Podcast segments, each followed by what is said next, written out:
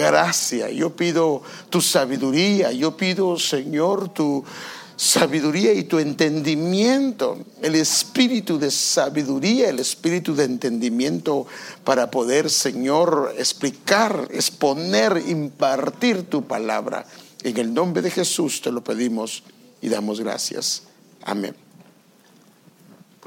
Como sabe, eh, tengo algunos días que he empezado este tema que se llama los misterios del Señor y quiero tratar la parte número tres. Eh, y no voy a hacer un resumen porque ya lo he hecho por lo menos dos veces, pero no se le olvide que las cosas secretas del Señor le pertenecen a Él.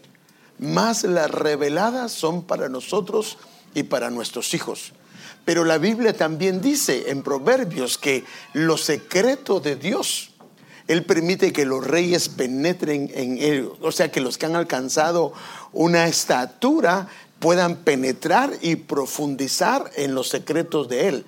Y cuando algo que estaba secreto sale de ese estatus de secreto, se convierte en misterio. Y siendo misterio, aún necesita ser explicado. Y entonces hablábamos, por ejemplo, el miércoles, que eh, había un secreto de lo que era la historia de los imperios del mundo. Y viene Dios y lo deposita en un vaso que se llama Nabucodonosor. Pero él mismo no entendía qué significaba ese, ese, ya cuando estaba en el vaso de él era un misterio, no, no sabía qué significaba. Y entonces un hombre de Dios viene y se le revela qué es lo que significa y lo explica. Entonces, si lo habláramos como la especie del, tabernáculo. Como sabemos, el tabernáculo era el lugar donde representaba la presencia de Dios, pero también el tabernáculo representa a, Cristo y también el tabernáculo representa eh, nuestras, las tres partes o nuestro ser tripartito. Entonces, por decirlo de esta manera, lo secreto está en el lugar santísimo. Lo que es eh, misterio está en el lugar santo y lo que es la parte de revelado o explicado está en el atrio. Por eso es que en el atrio está la posesión de los discípulos. ¿Por qué? Porque ahí es donde se enseña, ahí es donde se explica. Entonces, los misterios son para ser revelados a su pueblo, porque definitivamente hay muchas cosas que son secretas de Dios, que Dios quiere que su pueblo lo sepa, porque hay principios revelados y hay secretos que nos hablan del futuro, pero necesitamos entenderlo. Hermano, Israel inclusive no sabía que Dios iba a hacer de la iglesia gentil y el pueblo de Israel un solo pueblo. La Biblia habla de eso como un misterio. Y fíjese que no he, no he entrado a los misterios. El único misterio que he visto es el misterio de la esposa o de la mujer que se casa con Cristo, porque la Biblia habla que eso es un misterio de Cristo y la iglesia, cómo se casan, cómo se unen. Y yo le hablaba el miércoles que esa unión puede estar en tres esferas y eso va a depender de cómo yo esté. Por ejemplo, si yo puedo llegar a la iglesia por cuestiones sociales, porque quiero tener gente que eh, sea compañeros míos o gente que me agrada o me gusta el ambiente de la iglesia, pero eso no es una razón de peso para estar en la iglesia. Puede ser que yo venga a la iglesia porque tengo necesidad, hay problemas. Yo no digo que no vengamos por eso, pero no es esa la finalidad. La única razón o la principal, por eso la Biblia dice, busca primero. Entonces la principal es venir por Él. A la iglesia debemos de venir por Él, por lo espiritual de Él. Y si nos unimos del lado espiritual, en la parte importante, entonces la parte almática de la iglesia, la parte social de la iglesia va a estar en un equilibrio, va a estar en el lugar que corresponde. Por eso es que la iglesia hay muchos problemas en eso. Y nosotros mismos, si no tenemos claro en eso, a veces, hermanos, andamos tastadeando porque nuestra relación con Cristo por medio de la iglesia no es una relación espiritual, es una relación social o una relación almática. Pero Dios quiere que nosotros, hermano, conozcamos esto. Entonces, ese es un misterio. Y está el, misterio del reino de los cielos, que son los misterios, perdón. Está el misterio de la fe, el misterio de la iniquidad, el, misterio de la esperanza. Ay, mire, hay el, misterio de la piedad. Hay tantos misterios que debemos de ver y yo no sé cómo los vamos a ver porque aún estoy todavía explicando lo de los misterios, pero no he a los misterios, solo vi uno porque sentí en mi corazón compartirle eso. Inclusive el día de hoy iba a, compartir el misterio de eh, la semilla que cae en diferentes tierras. Pero déjenme ver esto. Mire el deseo de Dios con respecto a los misterios. Pueblo mío, escucha mis enseñanzas. Ahora, noten, aquí hay dos cosas que son importantísimas para entender los misterios de Dios. Por eso es que a quienes se les explica son a los siervos, son a los discípulos. Escucha mis enseñanzas, atiende a mis palabras, te hablaré por medio de ejemplos y te explicaré los misterios del pasado. O sea que hay dos condiciones de aquella persona que va a escuchar o que va a, quienes le van a explicar los misterios. Una de ellas es que debe de escuchar sus enseñanzas, debe sentarse a escuchar sus enseñanzas y debe atender a las palabras del Señor.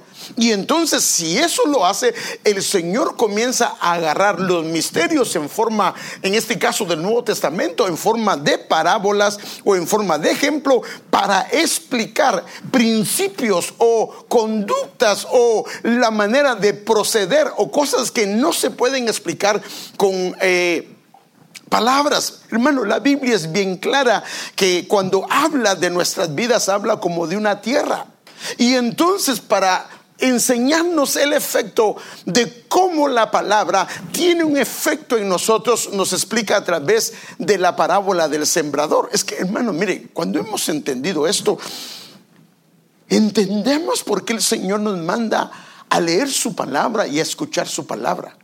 Cada vez que usted está leyendo la Biblia, cada vez que usted está escuchando la palabra del Señor, Hermano, esa palabra entra a la parte más interna de nuestro ser, porque el problema de nosotros es que a causa de la niñez, a causa del trasfondo o a causa de los que nos ministraron, ya sea en el vientre, ya sea en la niñez, ya sea en el entorno o en el contexto en que nos tocó vivir, eh, distorsionaron el diseño original de Dios. Y cuando comenzamos a beber, cuando comenzamos a leer la palabra, la palabra lo que hace es que comienza a restaurar, a restaurar aquello que fue dañado. Por eso es que uno comienza con conductas que uno consideraba normales, estando en la casa del Señor, uno se da cuenta que no están bien.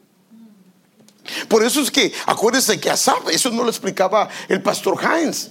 Para él había una conducta que él estaba bien. Hasta que entró en el templo, se dio cuenta del error en que estaba él y se dio cuenta del fin de su conducta o la conducta de los demás.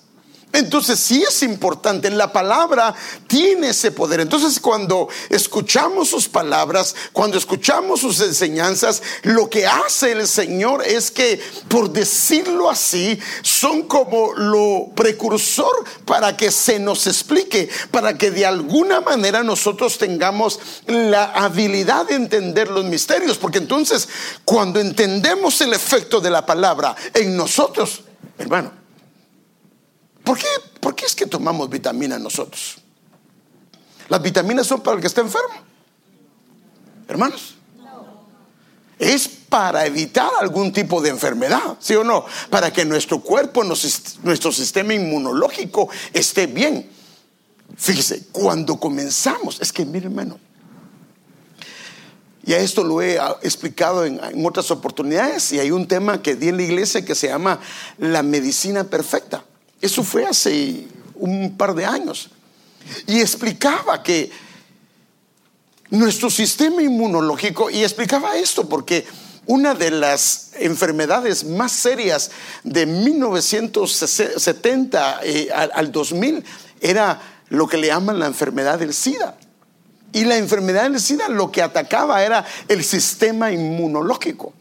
Porque lo que hace el sistema inmunológico, y es por eso que los niños recién nacidos se enferman más seguido. Ahora, ¿por qué se enferman? Porque las enfermedades lo que hacen es que su cuerpo comience a prepararse y a saber combatir ese tipo de enfermedades que, por decirlo así, su cuerpo no conoce. Entonces el sistema inmunológico reprende o de alguna manera rechaza o combate contra aquello que es incorrecto. Entonces cuando uno comienza a comer la palabra del Señor, pero de manera responsable. Por eso la Biblia dice que al que medita, no al que lee, al que medita su palabra, Él lo compara como un árbol que está plantado junto a corrientes que da su fruto a su tiempo, su hoja no cae. Eso significa que no se envejece. Y hermano, y todo lo que hace prosperará, porque lo que pasa entonces es que el cuerpo comienza a agarrar un sistema de rejuvenecimiento. Entonces pasa una situación complicada y difícil, pero como su sistema inmunológico espiritual está muy bien, ese problema no lo bota. Ese problema no lo desanima, ese problema no lo hace volver atrás. ¿Por qué es que eh, una familia con un problema se echan para atrás y otra familia sigue adelante? Es el mismo problema. Es por cómo está su sistema inmunológico espiritual. Entonces cuando comenzamos a comer la palabra del Señor, hermano, no solo lo que te gusta, sino leerlo desde Génesis hasta Apocalipsis, lo que pasa con el cuerpo es que agarra una resistencia y hay un problema. No que no lo sientes, pero rápido lo que hace el sistema inmunológico es que contraataca aquello y dice, no, no, no, no, si no estás solo. No, no, no, no, si el Señor tiene, y hermano comienza, comienza, no eso fue lo que hizo el Señor. No solo de pan vivirá el hombre, comienza a atacar aquella situación. Entonces nosotros necesitamos, hermano, entender eso. Entonces cuando entendemos el misterio de la palabra o, de la parábola del sembrador, cómo el sembrador va y echa la semilla y comienza a dar la misma tierra, pero en diferente condición, el fruto al 30, al 60 y al 100 por uno. En otras palabras, una persona tuvo un cambio un 30%, una persona tuvo un cambio un 60% y una persona tuvo una transformación del 100%. ¿Por qué? Porque la palabra comienza a transformar su manera de ver, de pensar, de entender. Y por eso la Biblia dice que no nos adaptemos a este mundo, nos seamos transformados por la renovación de nuestro entendimiento. Pero, ¿qué es lo que renueva nuestro entendimiento? La palabra. La palabra es la que renueva nuestro entendimiento. Pero tenemos que exponernos a ella. Ahora, fíjese. Esta palabra, te explicaré los misterios del pasado si escuchas mis enseñanzas. O sea, si te expones a mis, a mis enseñanzas y atiendes a mis palabras, le pones atención, te explicaré los misterios del pasado. Y fíjese, hay cosas que uno hace por obediencia. El problema de hacer las cosas por obediencia es que normalmente la permanencia de hacerlas es temporal. Pero otra cosa es cuando uno ha entendido el por qué hace las cosas. Déjenme dar un ejemplo. A cada rato uno oye del diezmo, ¿sí o no? El diezmo se lo explican de diferentes maneras, hermano. Aquí a los hermanos y hermanas da una sabiduría a Dios para explicar los diezmos muy bonito. Pero ¿por qué hay gente que todavía no diezma? O diezma, pero cuando vienen problemas financieros, Tú lo sabes, Señor, y cortan el diezmo y dejan de dar. Entonces, han oído del diezmo, pero no han entendido qué es el diezmo. Porque si entendemos qué es el diezmo y lo que significa el diezmo y se nos ha abierto el misterio de lo que pasa, porque hermano, es que cuando alguien trae su diezmo, lo trae a nivel físico. Pero cuando lo deja en el alfolí, su diezmo se recibe pero necesita ser presentado. Pero para ser presentado hay algunas condiciones. Pastor, ¿cómo usted me dice eso? Sí, así lo dice la Biblia.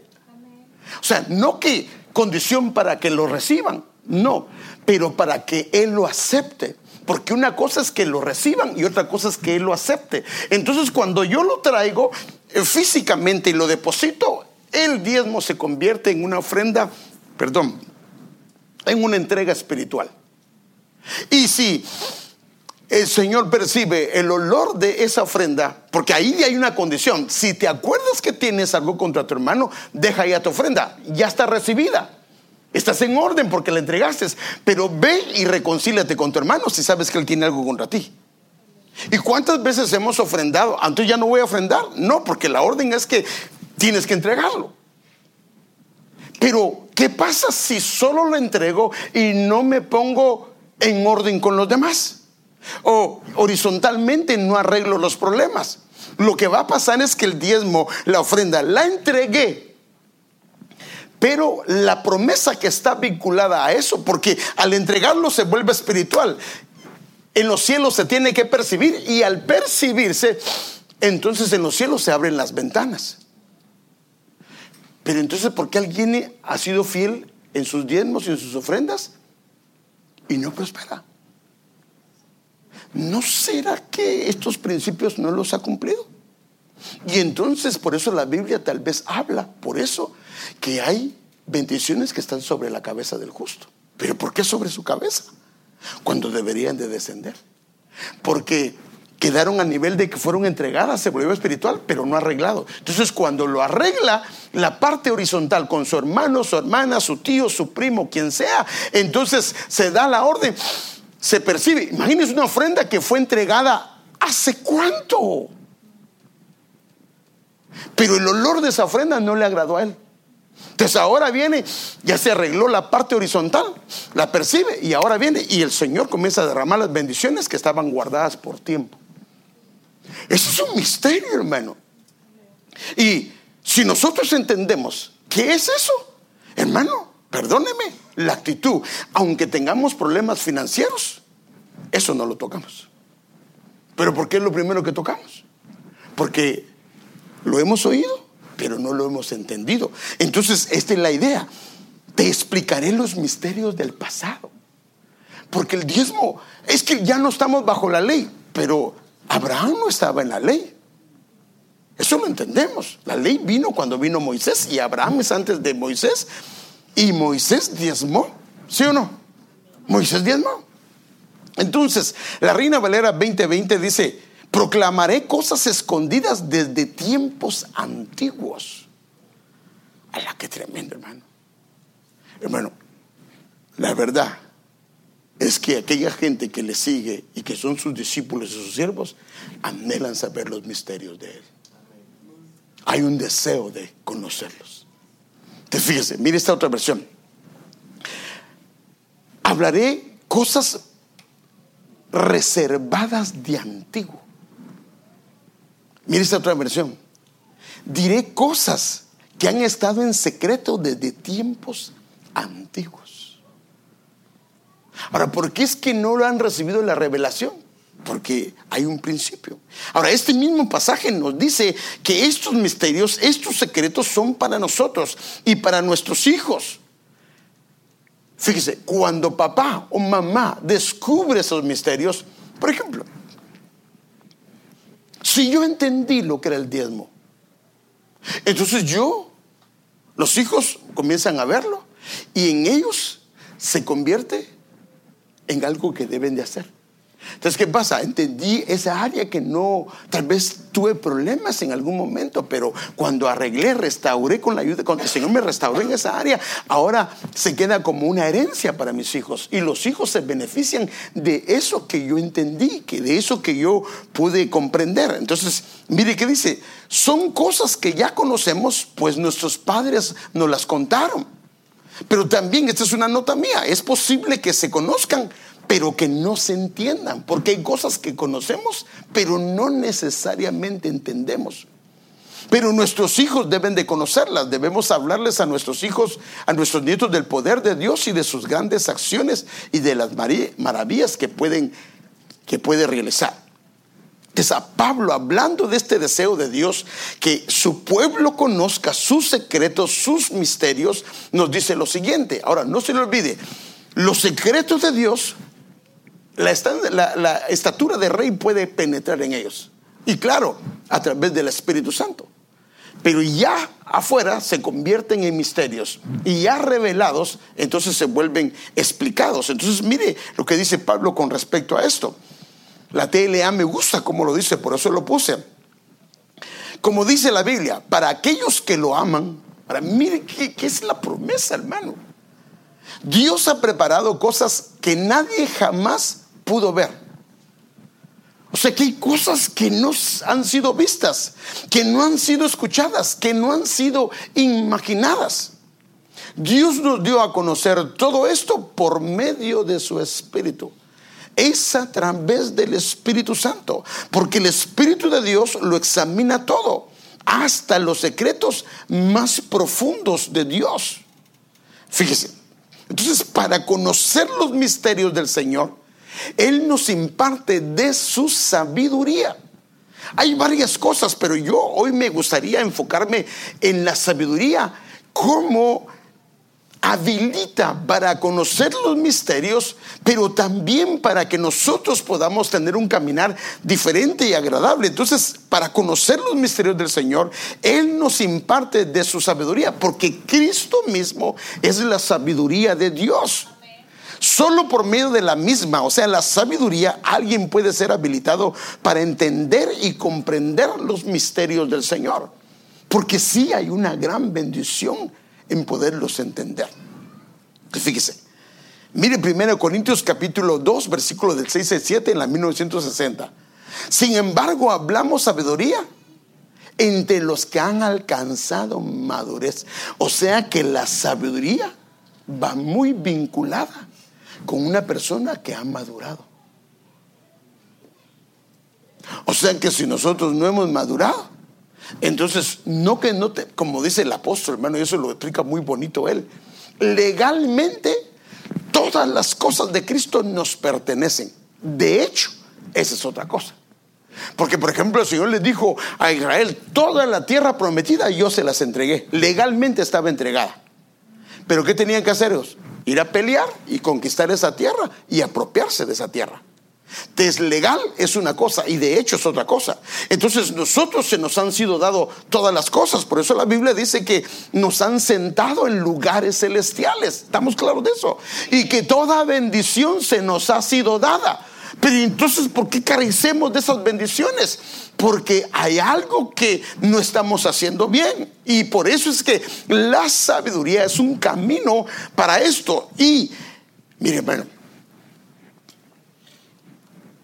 Cuando llega la madurez espiritual, de verdad ya no hay límites para muchas cosas. Por ejemplo, ¿tiene problemas usted de darle un carro a su hijo que sabe manejar, que tiene 25 o 30 años? No. Pero ¿qué pasa si se acerca a su hijo de 12 años y quiere las llaves? Bueno, para empezar las aseguranzas, para cuando un joven nunca ha manejado, ¿cómo, cómo le sale la aseguranza? Carísima. Ahora, ¿por qué? No es el común denominador, pero la mayoría que son muy jóvenes no son maduros. Y él ve que el carro eh, se le puede dar más y le dan y alguien lo coquea a la par y le comienza y después se le olvida que, que no es carro suyo. Entonces, la madurez va muy vinculada a la sabiduría. Entonces, cuando alguien ha alcanzado madurez, ya no tiene problemas si Dios lo bendice. No tiene problemas con que Dios lo prospere. No tiene problemas con que Dios los ponga en lugares de honor. Pero si alguien no ha madurado y lo pone en un lugar de honor, se vuelve un chicote para los demás. O si alguien viene y Dios lo bendice, la bendición que Dios le da se vuelve un problema en su corazón. Entonces, por eso es que Pablo dice, he aprendido a vivir. ¿Qué dice él? Cualquiera que sea mi situación. Había alcanzado sabiduría en esa área financiera. Sé vivir con prosperidad, con abundancia y sé vivir con escasez. Ah, pastor, pero ¿quién no puede vivir con, con abundancia? No, no es fácil vivir con abundancia porque el dinero se puede volver un ídolo. ¿Sí o no? Hermano, si los hijos se pueden volver un ídolo, no digamos algo. No dice la Biblia. ¿Y por qué cree que la Biblia dice que el amor al dinero es la raíz de algunos males? De todos los males. Entonces, sin embargo, hablamos sabiduría entre los que han alcanzado madurez. O sea que la sabiduría está muy vinculada con la madurez. Y sabiduría no de este siglo. O sea, que no puede ser que fue a la universidad y sacó una carrera, una maestría. Y, no, no, no, no, no, no, no. Está hablando de una madurez espiritual en él. Y la madurez normalmente quien la provee es la palabra a través del Espíritu Santo. Y sabiduría no de este siglo ni de los príncipes de este siglo. Mire, eran príncipes del lado humano. En la esfera eh, terrenal eran príncipes, mas mataron al rey.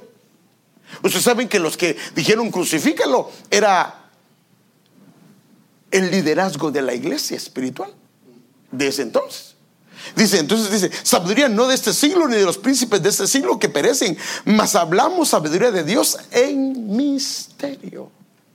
Sé que el misterio o los misterios tienen mucha relación con la sabiduría, porque la sabiduría es como un vehículo que se encarga de abrir esos arcanos, esas partes que no, que están, eh, eh, que están escondidas.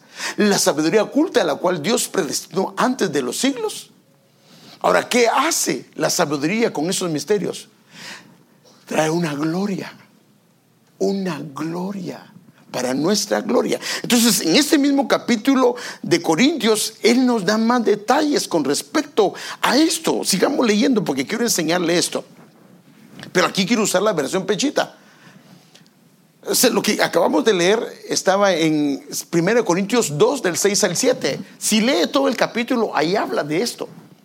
Pero el versículo 13 y 16 dice, de estos también hablamos, con palabras enseñadas no por sabiduría humana o sea que hay sabiduría que puede ser recibida por palabras humanas o por un conocimiento humano o por el aprendizaje humano o por la experiencia humana.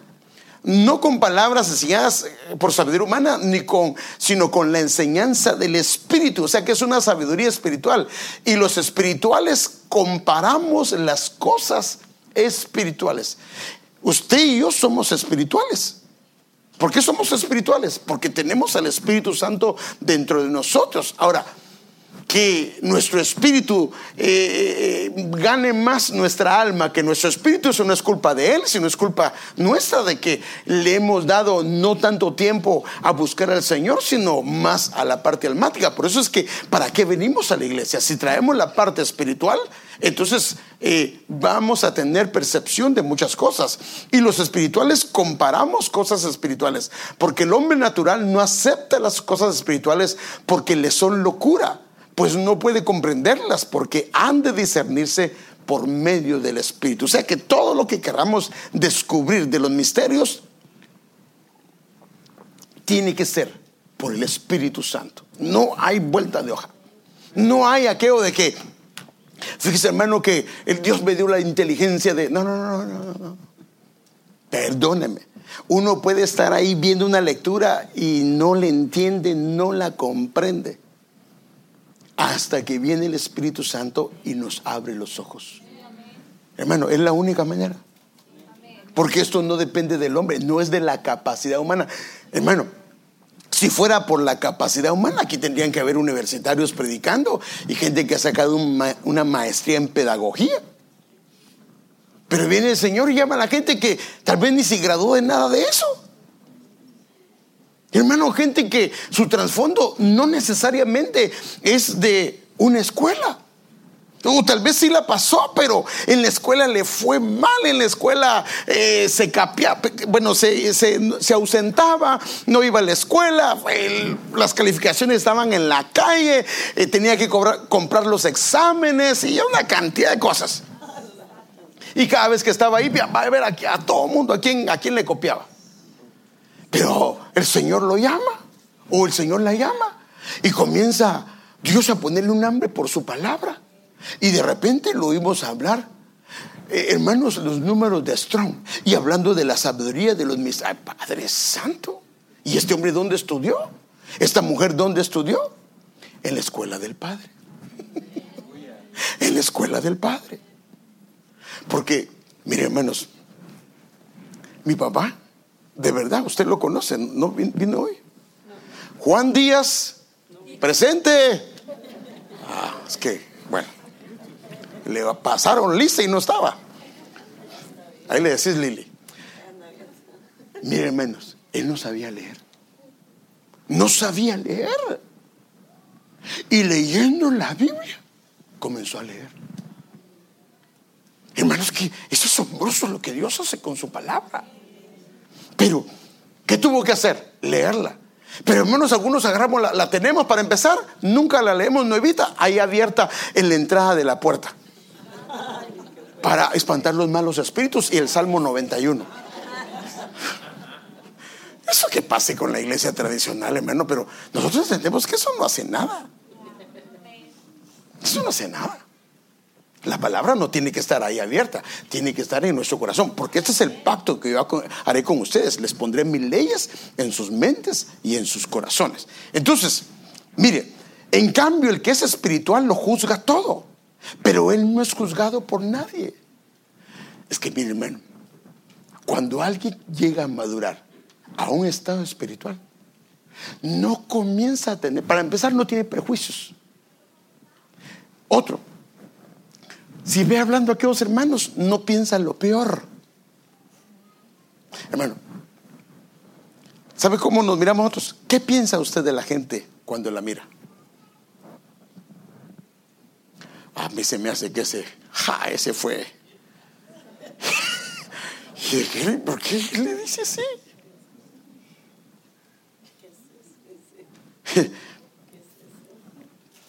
Para el puro, ¿qué dice la Biblia?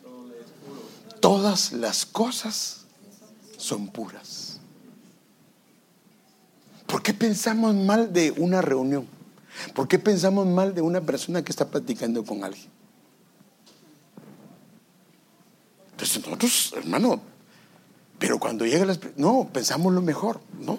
Aunque le estén dividiendo la iglesia, piensa que no, que estos hermanos están planificando servir al Señor. No, eso también sería ingenuidad, ¿verdad? Pero, pero hermanos, lo que quiero decirle, hermanos, es que qué hermoso es cuando llega eso. Entonces, porque ¿quién ha conocido la mente de Yahweh para que lo instruya? Ay, hermano, ¿se puede penetrar a la mente de Yahweh? ¿A la mente de Jehová? Sí, eso es lo que dice. Pero nosotros tenemos la mente de Cristo. Entonces, ¿cómo deberíamos de pensar? Como Cristo. Pero ¿por qué no pensamos como Él piensa? Y hacemos decisiones que no le agradan a Él. Porque hay un problema en que nosotros, la sabiduría, no hemos madurado en ella. Entonces fíjese, a Daniel se le describe por los hombres de su tiempo como a un hombre con un espíritu superior. O sea que lo que la Biblia nos está tratando de decir es que la vida espiritual de este hombre era de una estatura, de un calibre. Entonces, como había alcanzado, alcanzado una estatura, la manera de interpretar todo era muy diferente a como lo interpretaban los demás. Muy diferente. Hermano, ¿qué hubiera hecho usted? ¿Qué hubiera hecho yo? Si sabe que los 120 sátrapas o gobernadores le fueron a hablar al rey le dijeron que pusieron una ley que nadie podía orar por no sé cuántos días a solamente al rey. Por prudencia, perdón, perdón hermano, sigue mirando. Por prudencia, sí voy a seguir orando, pero ¿abriría las ventanas? No. hermano, ¿abriría las ventanas? No. Ah, bueno, él sabía dónde estaba y quién era, hermano abrió las ventanas. Y eso es lo que aquellos querían ver, ¿va?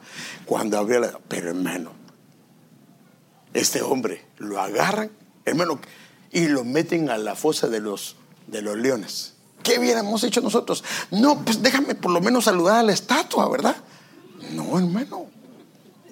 Este hombre se fue. Ahí está. mire, hermano. Cuando se comienza a vivir la vida espiritual, comienza a operar lo que decía Josecito, una paz. Mire, tenían a Pedro que al otro día lo iban a matar. Y la Biblia dice que él estaba durmiendo con cuatro soldados ahí. Estaba durmiendo. Si alguien le dice que lo van a matar al otro día, él estaba durmiendo. Ahora, ¿por qué cree que estaba durmiendo? Estaba reposando en el Señor, estaba descansando en Él.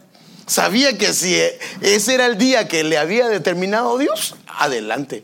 Pero si Dios no quería, el ángel lo tuvo que despertar, hermano. Lo tuvo que despertar el ángel. Así como algunos de nosotros, va que para levantar, para acostarnos nos cuesta mí, para levantarnos, que padre ni con gura nos quieren levantar. Bueno, mire, esto lo dice en Daniel 6.3 en la Biblia BSO, que él tenía un espíritu superior. Entonces, cuando, y aquí hay un testimonio, porque estaba Nabucodonosor y estaba el hijo Belsasar.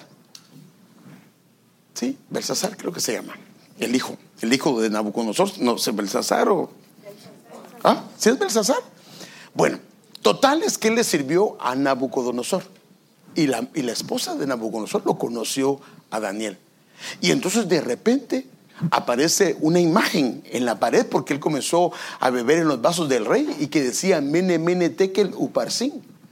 Y el rey dice que las piernas le temblaban porque no entendía lo que estaba pasando y entró en una angustia y comenzaron a llamar a los magos y a toda la gente y nadie daba razón de que era eso porque una mano o un dedo comenzó a pintar.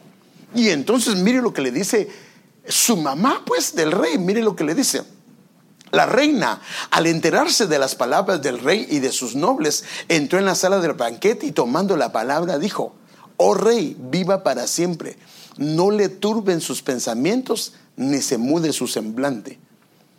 En el reino de su majestad hay un hombre con quien reposa el espíritu de los dioses.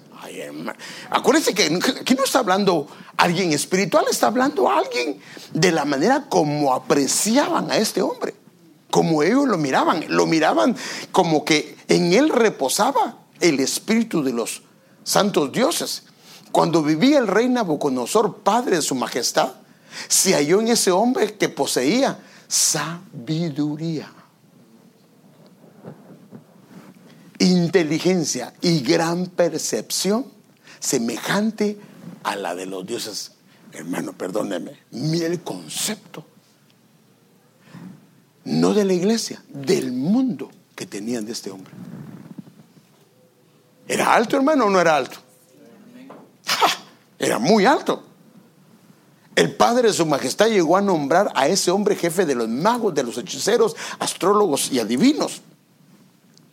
Y es que ese hombre tiene una mente aguda. Ahora, mire lo que tiene alguien que tiene una mente superior. Porque en la parte espiritual se mueve hay sabiduría operando en él. Ahora, la BTX dice un espíritu superior. Ahora, si dice que es superior, está diciendo, los otros no tienen el nivel que él tiene. ¿O no, hermanos? ¿O no, o no quiere decir eso? Los otros no tienen el nivel que él tiene.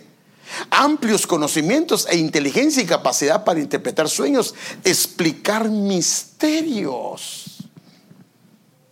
Al hermano, qué tremendo qué estatura de este hombre. Y resolver problemas difíciles.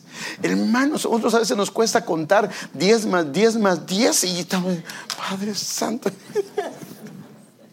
Se nos complica eh, un problema tan sencillo, no le encontramos la solución. Mire, por eso es que Dios quiere bendecirnos con esa capacidad, porque en donde tú estás, el Señor te quiere usar. Imagínate, hermano, si alcanzamos estas estaturas, en tu trabajo estás, hay un problema, nadie lo puede resolver. Y viene Dios y te da el entendimiento. Y le dices al jefe, jefe, ¿sabe qué pasa? Que el problema es este. Si mm, lo hacen, funciona. Quedaste bien con el jefe. ¿Y qué crees? La próxima que le digas al jefe, te va a escuchar. Y luego el jefe va a decir, a este lo tenemos que elevar de posición. Hermano, ¿no pasó eso con José? ¿No pasó eso con José? Porque José le haber entrado a Potifar y le dijo, jefe, mire, ¿por qué no hace de esta manera? Y lo vamos a lograr. Él lo hizo, y hermano, y lo que él hacía prosperaba. Porque este es el asunto. Como está conectado con el cielo, es el camino correcto. Y no importa la condición. Porque hermano, aunque por decirlo así, las circunstancias lo llevaron hasta la cárcel. Ahí lo prosperaba Dios, hermano. Ahí el hombre estaba a cargo de todos los presos. ¿Cómo es posible? Si uno llega a la cárcel le da miedo a esta gente, pero él estaba a cargo. Hermano, esto estamos hablando que es una capacidad que Dios quiere darnos porque Dios quiere bendecirnos y que en el trabajo donde estés seas una bendición. Por eso la orden del Señor era que seremos cabeza y no cola. Eso no lo digo yo, eso lo dice Él. Seremos cabeza y no cola, porque el deseo de Dios es que a través tuya el lugar donde está sea bendecido, el lugar donde está reciba la, bendición que necesita recibir. Pero si los que estamos ahí no leemos la Biblia, no oramos, no buscamos al Señor, pues ¿cómo lo va a bendecir? Pero fíjese, hermano, aún así el Señor tiene misericordia, hermano. Pero bueno, miren, Sigamos. Entonces, aún teniendo un espíritu superior, necesitaba que le explicaran las visiones del futuro. Pero déjeme, voy a, voy a adelantarme un poco, porque si no, está muy claro que a los amados se le dan a explicar los misterios. Hermano, por favor, se recuerda que empezamos que a los que aman, a los que aman al Señor y aman sus verdades, aman su palabra, hermano, el Señor les va a explicar. Ahora, mire, ¿cómo sabemos que lo amamos a Él? Hay muchas maneras, pero imagínense, hubo una ocasión que el Señor comienza a decir, ah, tienen que comer mi cuerpo, tienen que comer mi carne, tienen que beber mi sangre, pero los judíos oír eso. La Biblia dice que comenzaron a irse. Hermano, y el Señor le dice, a sus discípulos, ¿y ustedes también se quieren ir? ¿Y qué dice él? No, no, no, no, no, solo tú tienes palabras de vida eterna. Hermano, cuando alguien ha entendido las cosas pequeñas, los problemas pequeños, no lo hacen renunciar al amor del Señor. ¿Por qué voy a dejar de venir a la iglesia porque un hermano no me habló? El que pierde soy yo. Amén. El que pierde soy yo. Es que no quiero ver a la hermana que no, hermano, pues ahí está, arreglemos el asunto. Pero, hermano, en cada venida a la iglesia, Dios tiene algo especial. Es que el Señor dice que son nuevas sus misericordias. Cada vez, cada día tiene algo nuevo para nosotros. Amén. Entonces, Dios le explica los misterios a aquellos que lo aman. Ay, pastor, pero Claro, tenemos que ir buscando la sabiduría, porque la sabiduría es Cristo, Cristo mismo en la sabiduría. Por eso es que él desde niño, la Biblia dice que él crecía en sabiduría y en gracia para con Dios y para con los hombres. Entonces, pero he aquí, una mano me tocó e hizo que me enderezara sobre mis rodillas y las palmas de mis manos y me dijo, es Daniel, Daniel, varón muy amado. ¿Cómo era ese hombre, hermano? En las esferas del cielo. Muy amado. Esta es la escritura, no el hombre. Primero vemos el testimonio de la eh, mamá del rey. Ahora vemos el testimonio de este hombre, que era muy amado. Pero fíjese esta otra parte.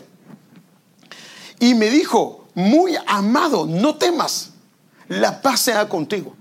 O sea que, hermanos amados, aquellos hombres y aquellas mujeres, y yo he entendido algo, no importa la edad. Ah, es que tiene que llegar alguien a ser viejo. No, porque también hay viejos insensatos y hay jóvenes con mucha sabiduría. No, no, no, no es de la edad tiene que ver con cómo nos exponemos a la verdad bíblica, a la verdad del Señor. Entonces, los secretos del Señor son también no solo para los que los aman, sino para los que los aman, sino para los que le temen. Los secretos del Señor son para los que le temen. Aquí está clarito, hermano. Son, les pertenecen, los misterios del Señor son para los que le temen y Él les dará a conocer su pacto. Entonces, El nombre de David, y fíjese que de esto es que quiero hablar primero Dios el domingo, si el Señor me lo permite, y voy a dejar esto pendiente, aunque tengo que hablarle de los misterios, pero lo quiero hablar de David, de la llave de David. Su nombre significa amado, bien amado. Fíjense qué tremendo. Amado significa su nombre o puede ser bien amado. O sea que así se sentía. Él se sentía amado. Hermano, cuando alguien dice aquí no hay amor y por eso me voy, ¿qué andaba buscando? Pero no es que no hay amor, algún problema tiene. Porque la Biblia dice que el Señor ha derramado su amor sobre nosotros. ¿O no? Así lo dice. Entonces, si no se siente amado, bueno, es que también, mire, hermano, también tenemos que hablar con la gente, hermano. Mire, esto es importantísimo. Mire, hermano, hay veces que si usted se congrega seguido y de repente hace un cumpleaños y los hermanos lo conocen, ¿qué cree que va a pasar con los hermanos? Van a ir al cumpleaños.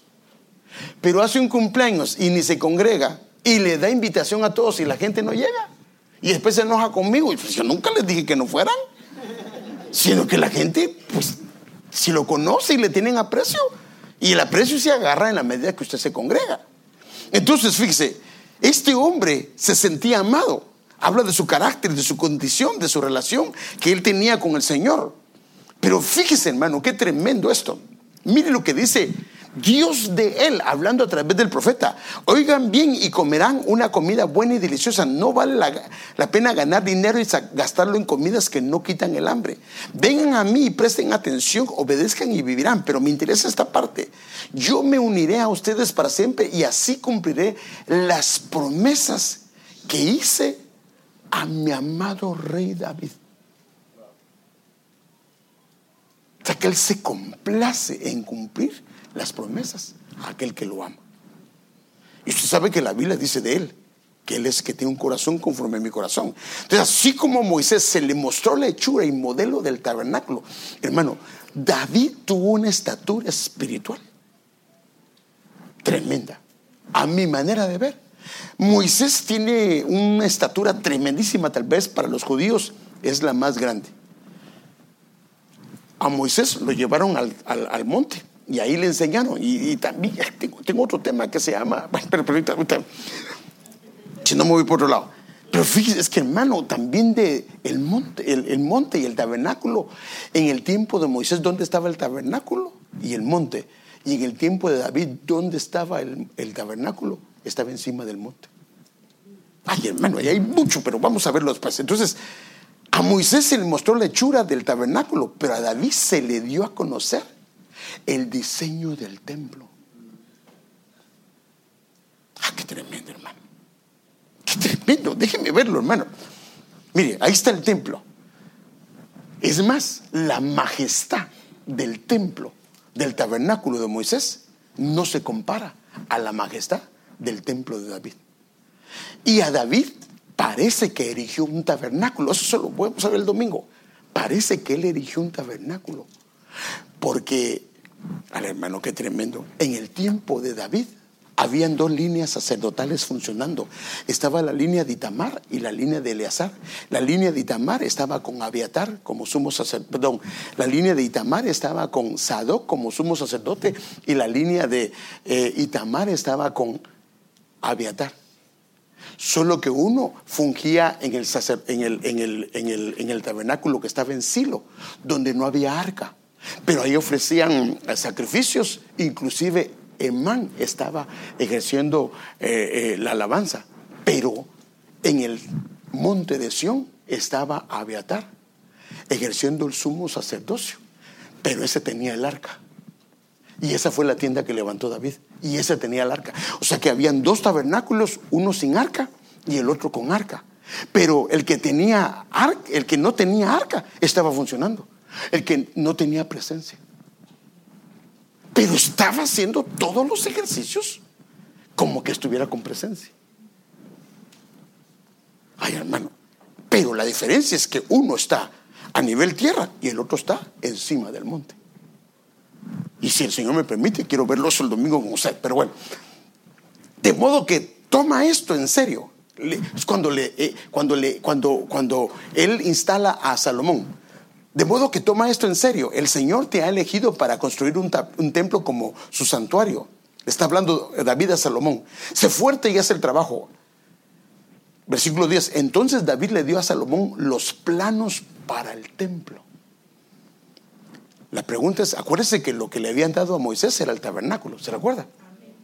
Y él puso a Besaleel a construirlo. Pero ahora viene David y no era sacerdote, sino era el rey. Le da los planos del templo, de todas sus, lo que llevaba. Pero mire lo que dice. Primera Crónicas, ahí mismo, estamos leyendo ese mismo pasaje, pero ese es el versículo 10 y 11, pero el versículo 19, todas estas cosas, o sea, los planos del templo, dijo David, me fueron trazadas por la mano del Señor, que me hizo entender todas las obras del diseño. O sea, él agarra el tabernáculo y agarra todo eso y lo hace muy diferente, aunque siempre el principio del lugar santo, lugar santísimo y el atrio, pero se lo revela. Él no se lo inventó. A él lo tuvieron que llevar en algún momento, algún monte para revelarle. Mire qué dice la NTV, cada detalle de este plano, de este plan, le dijo David a Salomón, lo recibí por escrito de la mano del Señor. ¿Se recuerda quién recibió por escrito? Bueno, hay varios profetas, pero uno de ellos fue Juan. A Juan se lo llevaron ahí arriba. ¿Se recuerda que se lo llevaron arriba? Y le decían, escribe, escribe. Hermano, eso es lo que está diciendo. Cada detalle de este plan, le dijo David a Salomón, lo recibí por escrito de la mano del Señor. Alguien le estaba dictando. ¡Hala, qué tremendo, hermano! ¡Qué tremendo! Mire esta otra versión. Todo eso estaba en un escrito redactado por revelación del Señor a David, en el que se explicaba todos los trabajos que había que hacer de acuerdo con el plan. El hombre amaba al Señor, le revelaron el misterio y le revelaron ya un lugar de presencia de Dios, pero a nivel templo, fijo. A que tremendo, hermano. Y era tan agradable el tabernáculo que él tuvo, que lo que se va a restaurar no es el tabernáculo de Moisés. Lo que se va a restaurar, promete el Señor, no es el templo. Lo que se va a restaurar es el tabernáculo de David. ¡Wow, hermano! ¡Qué tremendo! ¡Qué nivel, hermano! Como dice Josito, otra liga. Aún para la construcción del tabernáculo se requirió de un espíritu de sabiduría. Y el Señor habló a Moisés diciendo, mira, he llamado por nombre a Besaleel. Y Besaleel significa a la sombra de Dios. Ahora, mire lo que construye en el templo, hermano. ¿Qué son las características? Están a la sombra de Dios. O otra vez, bajo protección divina. Y a él lo había llenado del Espíritu de, Dios en sabiduría. O sea que es importante que la sabiduría no solo es para entender los misterios del templo, y hablo del misterio eh, del templo, pero el templo que se llama casa del Señor, sino que también nos ayuda para edificar la casa del Señor. Y esto es tremendo, hermano. Y esto tiene que ver con espíritu de sabiduría, de inteligencia, de conocimiento y de toda clase de arte. Bíblicamente la sabiduría es indispensable para la edificación de la casa, el templo del Señor. Mire esta escritura cómo lo dice. Una casa se edifica, ¿cómo? Con sabiduría. Y aquí viene nuestra casa. ¿Cómo la estamos edificando? cómo estamos edificando nuestra casa. El consejo aquí es, debes de hacerlo con sabiduría. Y dice, y luego se fortalece por medio del buen juicio o la prudencia. Ahora, pero mire, mire, mire el orden. Mire el orden de los factores si afecta el producto. El versículo 3. Ah, perdón. Versículo 4. Mediante el conocimiento se llenan sus cuartos de toda clase de riquezas y objetos valiosos. Pero antes que se llenen de toda clase de riquezas y de objetos valiosos, esa casa tiene que haberse edificado y tiene que haberse fortalecido por medio del buen juicio o de la prudencia. Entonces a veces nosotros queremos llenarla de todo, toda riqueza y objetos valiosos sin haber hecho esta parte. No, primero es lo primero debe de edificarse la casa. Debe de edificarse la casa. Imagínense que el hombre le dijeron que fuera a ordenar su casa ya que se iba a morir. No, no es mejor ordenar la casa en vida. Entonces, ¿cómo se edifica la casa? Con sabiduría. Pero quiero ver algunas cosas. Entonces, hay una identidad femenina llamada necedad, que es la que destruye. Aquí no quiero hablar de la mujer, hermano. El apóstol nos ha explicado de que cuando habla este pasaje no está hablando de la mujer en sí, sino está hablando de una identidad que se llama necedad. Pero hay una identidad femenina que se llama sabiduría. Entonces, la primera parte, la sabiduría de la mujer edifica su casa. Entonces, lo que hace la sabiduría como identidad es edificar. Pero la que destruye, la que se encarga de destruir, es la necedad. Lo opuesto a la sabiduría es la necedad. Entonces, si un hombre, una mujer está siendo sabia y su esposo está siendo lo opuesto de sabio, de necedad, no se edifica. Tiene que haber sabiduría en ambos lados. Ahora fíjese, pues, déjenme ir, con un pasaje así rápidamente. ¿En qué esfera y ámbito espiritual opera la sabiduría del cielo? Esa sabiduría que es la que descubre los misterios de Dios. Mire, si ustedes son sabios, mire cómo lo dice Santiago, si ustedes son sabios y entienden los caminos de Dios, demuéstrenlo viviendo una vida honesta y haciendo buenas acciones con la humildad que proviene de la sabiduría. ¿Cómo sabemos si está operando la sabiduría o no? Por lo que viene el versículo 14. Pero si tienen envidias amargas, hoy nos habló el Señor que hay problemas de amargura. Pero si tienen envidias amargas y ambiciones egoístas en el corazón, no encubran la verdad con jactancias y mentiras, pero quiero ir a la sabiduría. Pues la envidia y el egoísmo no forman parte de la sabiduría que proviene de Dios. Hermano, dice claro esto. Las, el egoísmo y la envidia no forman parte de la sabiduría que proviene de Dios. No forman parte. Si hay dentro de lo que estamos haciendo eh, envidia o egoísmo, no es parte de la sabiduría de Dios. Dichas cosas son terrenales Fíjese, mire cómo dice, la envidia del egoísmo puede ser terrenal, puede ser humana, pero también podría ser demoníaca. Qué tremendo, hermano. Pues donde hay envidias y ambiciones egoístas también habrá desorden y toda clase de mal. Pero quiero ir a la sabiduría. ¿Cómo podemos ver si la sabiduría del cielo está operando? Porque el esposo puede decir, ¿sabes una cosa? Yo siento que soy muy sabio. Casi me siento como Salomón. No sé por qué no me pusieron Salomón. Bueno, ¿cómo podemos ver si opera esto? Sin embargo, la sabiduría que proviene del cielo, eso es lo que dice la Biblia, hermano. La sabiduría que proviene del cielo, por lo menos vemos, aquí, perdón, aquí me faltó, son ocho cosas. Ante todo, es pura. Para los puros Todas las cosas son puras. Es también ama la paz. Ama la paz. Los pleitos, los líos, ¿estás peleando con medio mundo? No, ama la paz. Y cuando hay un problema, ¿cuánto tiempo para, para arreglar? El, porque quiere la paz. ¿Lo quiere arreglar rápido? Ama la paz. Mire, hermano, siempre es amable. Ay, que Dios nos ayude, hermano. Dispuesto a ceder ante los demás. No, mi amor, si eso es así. No, no, no. El hijo, papá, si es así. No, no. El pato, que venga el apóstol y que me aclare. A la gran. Y aunque venga él, va a ceder, él no va a ceder. Hermano, qué tremendo. Si ya te demostraron a la, ahora, a la esposa que no está bien o al esposo, hay que ceder. Ya les dije yo que un día me dijeron a mí, mis hijos, que yo les echaba la culpa siempre a ellos. Ella me lo decía.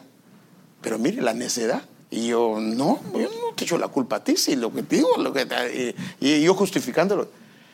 Y en una reunión que era, yo más sentí que un sindicato que se me levantó en casa. me dicen los tres, si es cierto siempre nos echa la culpa. Padre Santo, que Dios me ayude, hermano. Te fíjese, pues. Está llena de compasión y de buenas acciones, no muestra favoritismo y siempre es sincera. Hermano, eso es lo, este es donde se mueve la paz. Y los que procuran la paz sembrarán semillas de paz y recogerán una cosecha de justicia. Wow, hermano. Hermano, tenemos que pedir al Señor que nos dé sabiduría. Y, y sí tenemos chance de eso. ¿Sabe por qué? Termino con esto, hermano. Me voy a tener que adelantar porque ya no me da tiempo, hermano. Mire, esto se nos prometió. Porque nosotros somos parte del cuerpo de Cristo y brotará un retoño del tronco de Isaí y un vástago de sus raíces dará fruto y reposará sobre él, sobre Cristo. Pero como nosotros somos el cuerpo, estas siete ministraciones están disponibles para nosotros. El Espíritu del Señor, del señorío, Espíritu de sabiduría. Pero note cómo trabajan de inteligencia, Espíritu de consejo y de poder, Espíritu de conocimiento y del temor del Señor. Y termino con esto. Aquí lo puede ver. El Espíritu del Señor operando, pero lo tremendo de esto, hermano, es que está el Espíritu de sabiduría que, se, que, primero están junto con esto, esos dos, en paralelo, pero también al último. El principio de la sabiduría es el temor del Señor. O sea que la sabiduría, hermano, por eso es que la sabiduría a los que temen, Él les revela los misterios. Entonces, hermanos, yo quisiera pedirles que pidamos al Señor sabiduría, hermano. Amén, hermanos. Primero para edificar nuestra casa. Amén edificarla. Hermano, no es hermoso que nuestros hogares vivan en paz. No es hermoso que nuestra casa viva en paz. Eso es hermoso, hermano, cuando la casa está en paz. Ese es el deseo de Dios. No por eso dijo él, mi paz os dejo, mi paz os doy. Pero entonces hay algo importante, hermano. Que cambiemos la actitud. Tal vez la actitud que hemos tenido no ha sido la actitud correcta dentro de nuestra casa. Y tenemos que hacer unos cambios, pero quien nos va a ayudar es la sabiduría de Dios. La sabiduría del Señor. Padre, queremos pedirte tu ayuda. Señor, queremos suplicarte tu ayuda, Señor.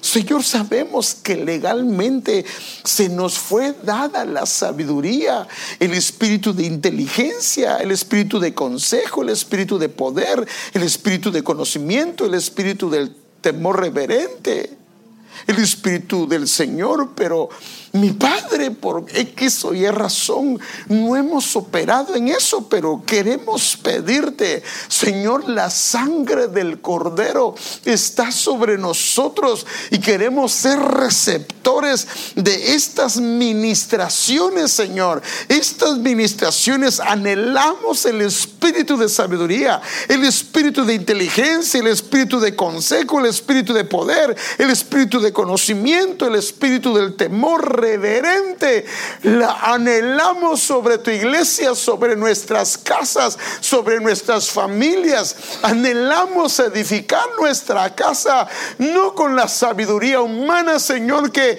Padre amado da resultado para algunas cosas, pero no para lo que necesitamos. Pedimos, Señor, pedimos, Señor, pedimos, Señor, una administración de tu sabiduría, Señor, para entender misterios, Señor, para poder ser revelados los misterios que hay en tu palabra.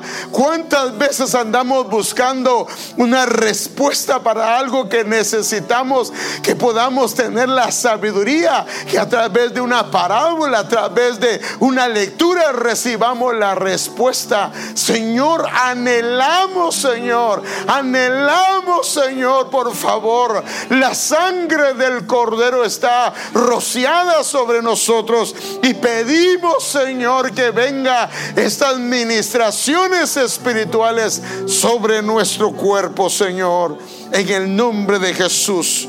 Lo